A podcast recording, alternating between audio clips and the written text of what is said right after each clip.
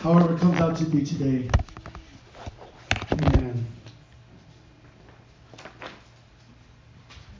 got some notes instead of electronically today. I just went ahead and printed them out. Started using my iPad that I actually won from work, and it was a little hard to get it to the right font, so I had to go a little old school today. Just print print my notes out. We want to read from the book of uh, Numbers, if I could direct your attention to the book of Numbers today, chapter 21. We're going to be reading verses 4 through 9. If you wouldn't mind, just go and stand for the reading of the word in honor and reverence and respect to God. If you have it, say amen. Amen. If you see it on there, say amen too. Amen. amen. The book of Numbers, chapter 21, verses 4 through 9. Before I read that, this the setting of this scripture today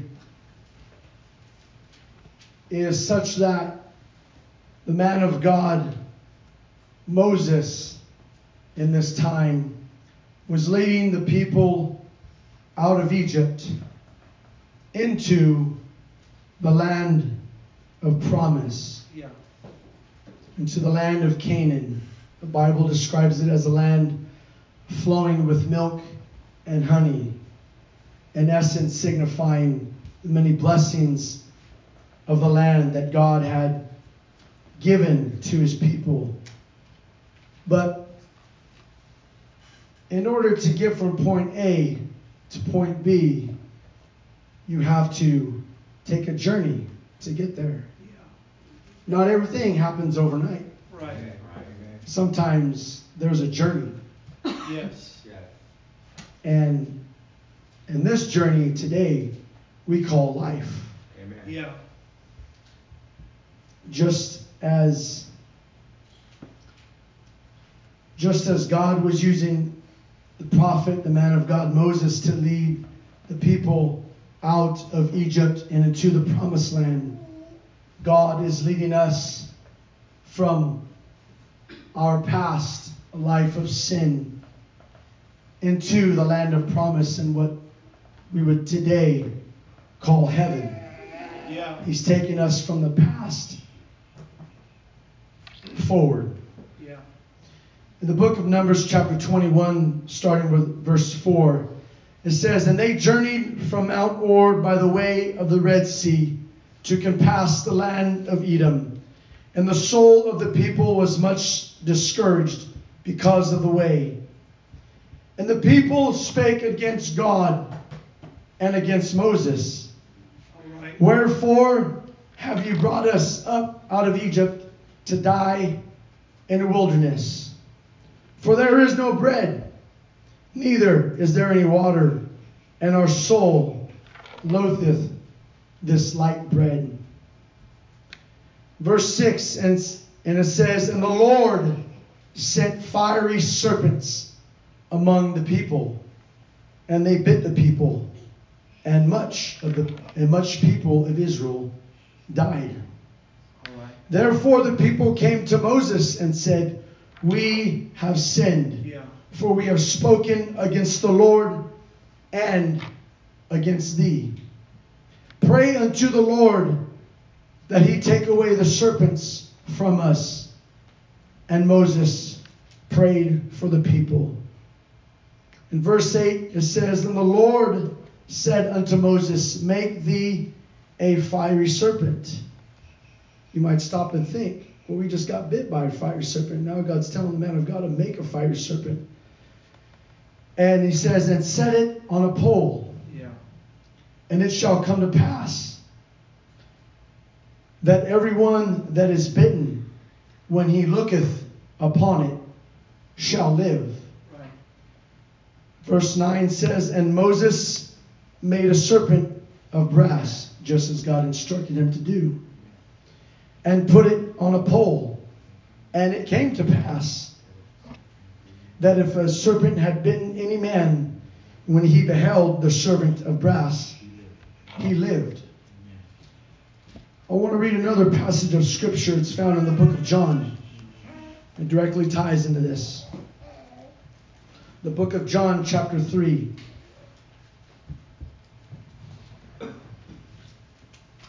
And this is a, a chapter that a lot of people like to quote a, a verse or two down, but they don't read what happens before. And they take one scripture and read it all by itself. But this directly ties in to the book of Numbers. Jesus was talking to Nicodemus here. And it goes on in John chapter 3, verse 14. He says, And as Moses lifted up the serpent in the wilderness, even so must the Son of Man be lifted up. Yeah. That whosoever believeth in him should not perish, but have eternal life. If you believe, it'll lead you to the next step, and then the next step, and the next step. So I'm not going to get in to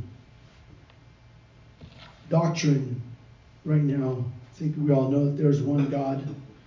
Um, and there's no debate about that.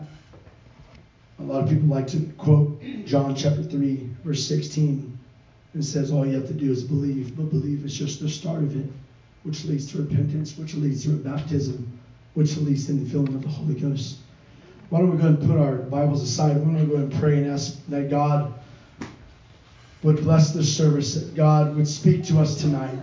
God, we worship you, we praise you, we magnify you, we glorify you, oh God.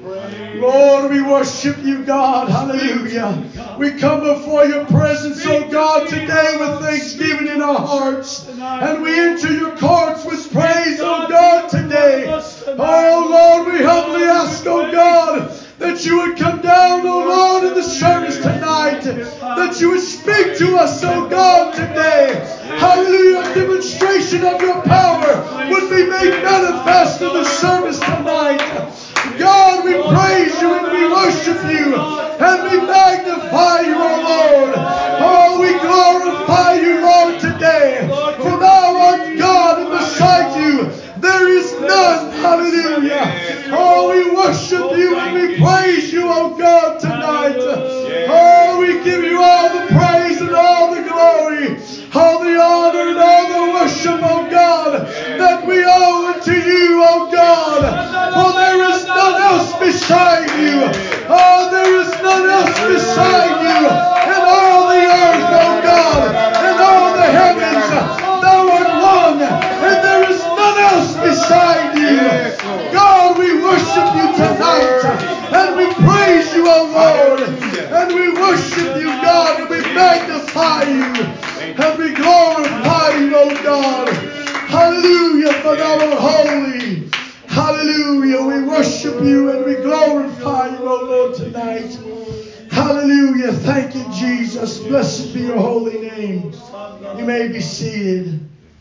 Hallelujah.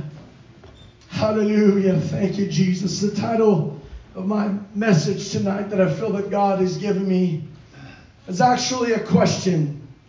And the question is Who are you looking at? Come on. Who are you looking at? We read in this scripture in the book of Numbers, we find that as Moses, the man of God, led the people of Israel out of the land of Egypt and into the promised land, they couldn't just get there overnight, but they had to take a journey. In the land of Edom, I found out that it was a desert place. Definitely a wilderness that the Bible describes that the people of Israel had to travel through for 40 years. It describes another passage of the Bible the people of Israel had to go through the wilderness for 40 years. And they became discouraged. because probably of many things. It was a dry place. They were, were in a desert. Probably not too many, probably not any trees, just but a few cactuses and some wild animals out there. And in life, we can feel the same way. We can think sometimes, God, I thank you for taking me out of my old lifestyle. Yeah.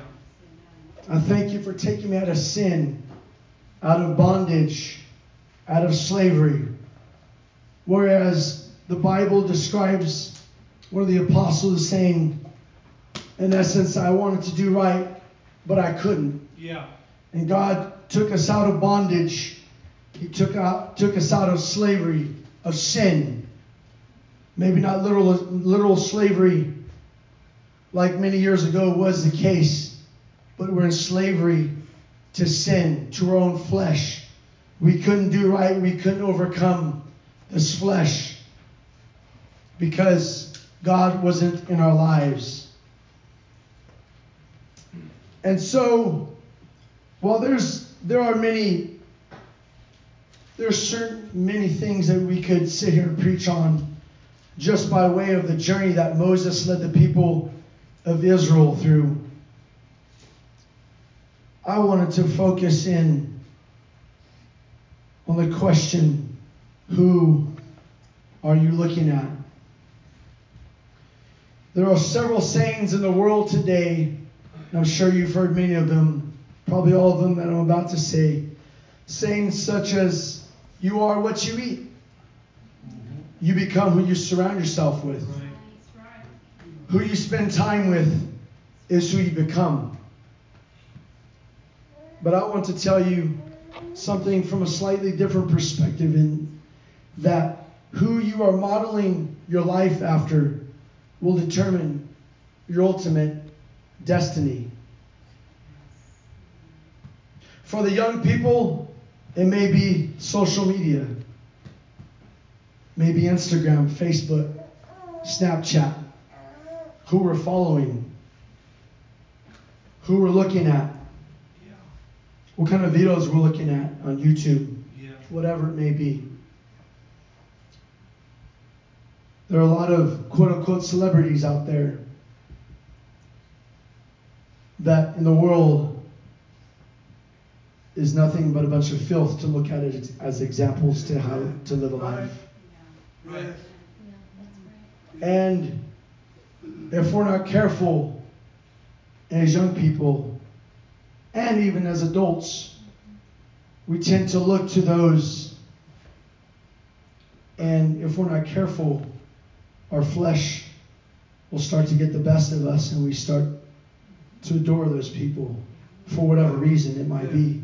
Yeah. Whether it be riches, fame, status, whatever it is that you may think that you want because you think that's where it is in life.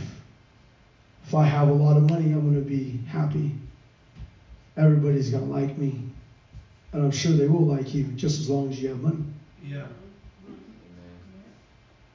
And so we have to be careful who we put our eyes upon, Right, yes, who we look to yes, for guidance, Yes. for wisdom, for direction. You might say, well, I'm not really looking to anyone. I'm not really modeling my life after anyone. And I would say, oh, really? Let's take a look at your bank account. Let's take a look at how you spend your time every day. On. When you come home from school Yes, or you come home from work. What are you doing with your time? Jesus, Jesus, Jesus.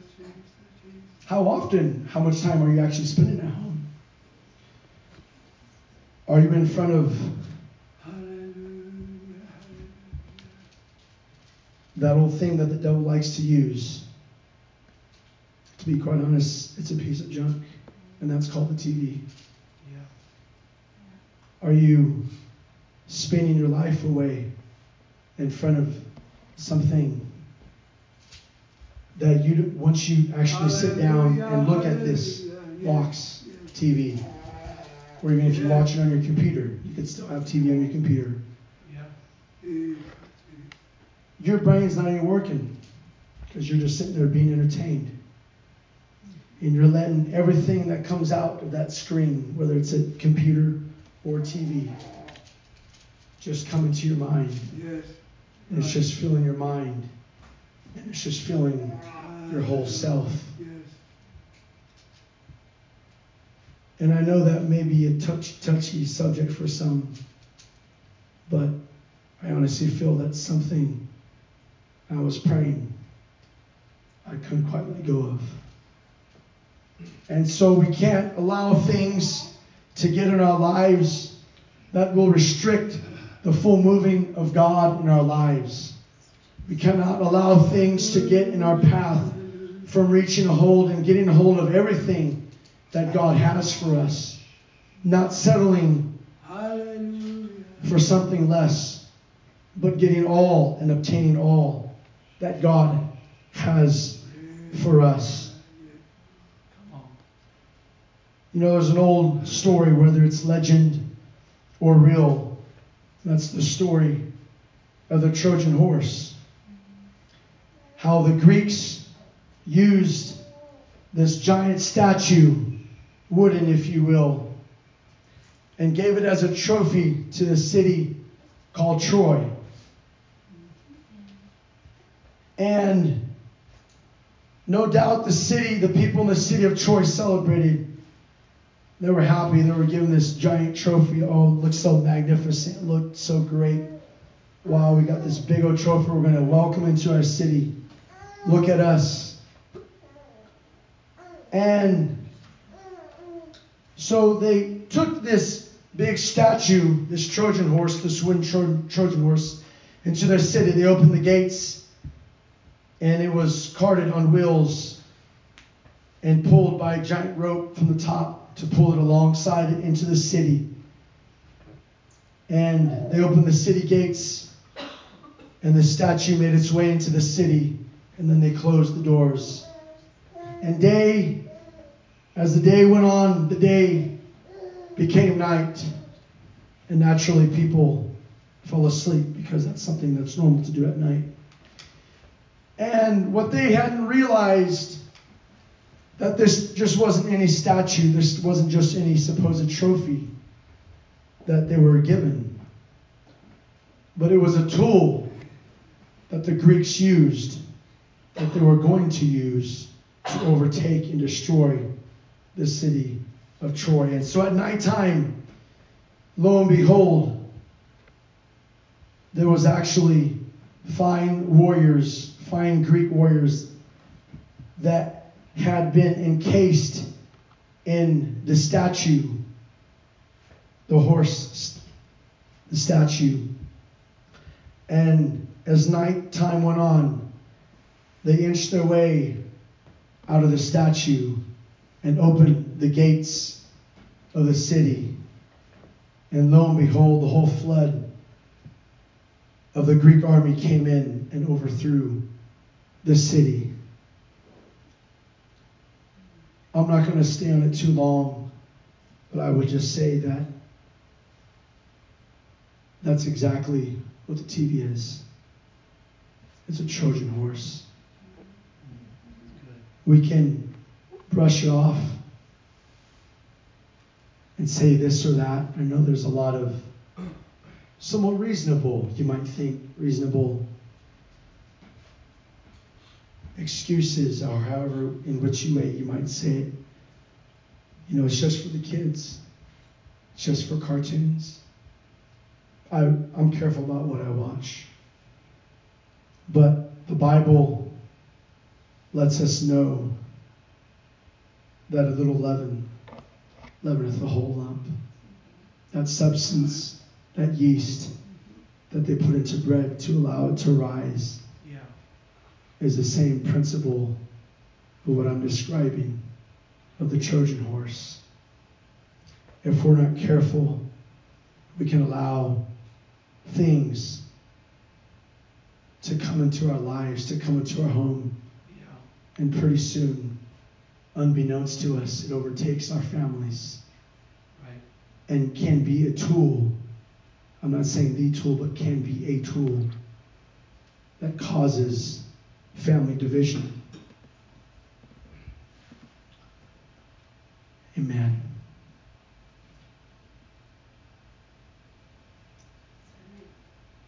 Amen. Hallelujah. Jesus. Praise God. Praise Hebrews 12, 12, verse 2 says, Looking unto Jesus, the author and finisher of our faith, who for the joy that was set before him, the cross was set before him, endured the cross, despising the shame, and is set down at the right hand of the throne of God, symbolizing power.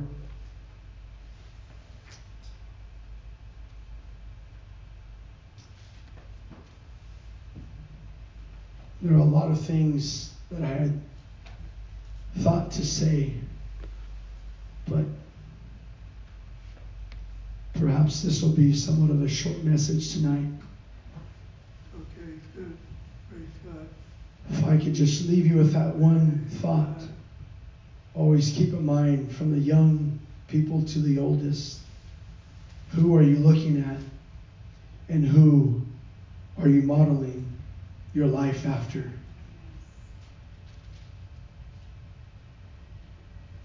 The Bible says in Ephesians chapter 6, verses 13, it says, Wherefore take unto you the whole armor of God, that ye may be able to withstand in the evil day, and have done all to stand. But you got to put on the armor of God. Yes. And when we allow things into our lives that may separate us from God, we are shedding, we are taking off the armor of God and allowing ourselves to be an open target to the enemy, to the devil, to attack us. But if you put on the whole armor of God, you are able to withstand the attacks of the devil. And some of you might say, I'm doing that. But I still don't know what's going on. I would say it's captured in that last verse, and having done all to stand. In Isaiah chapter 40, verses 31, gives reinforcement to that.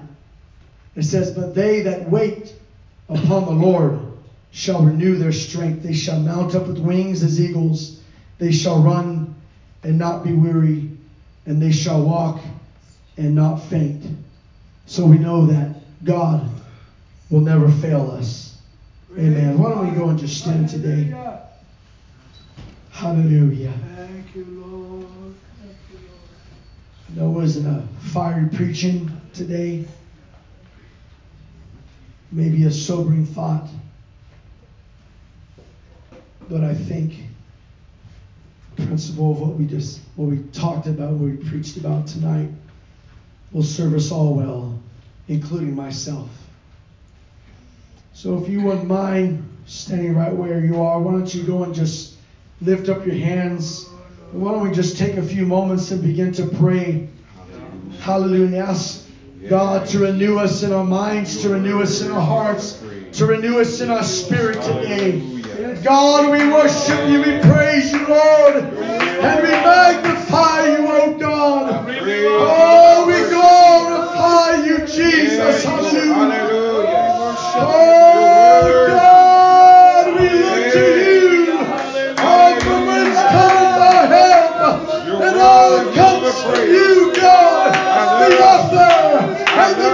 the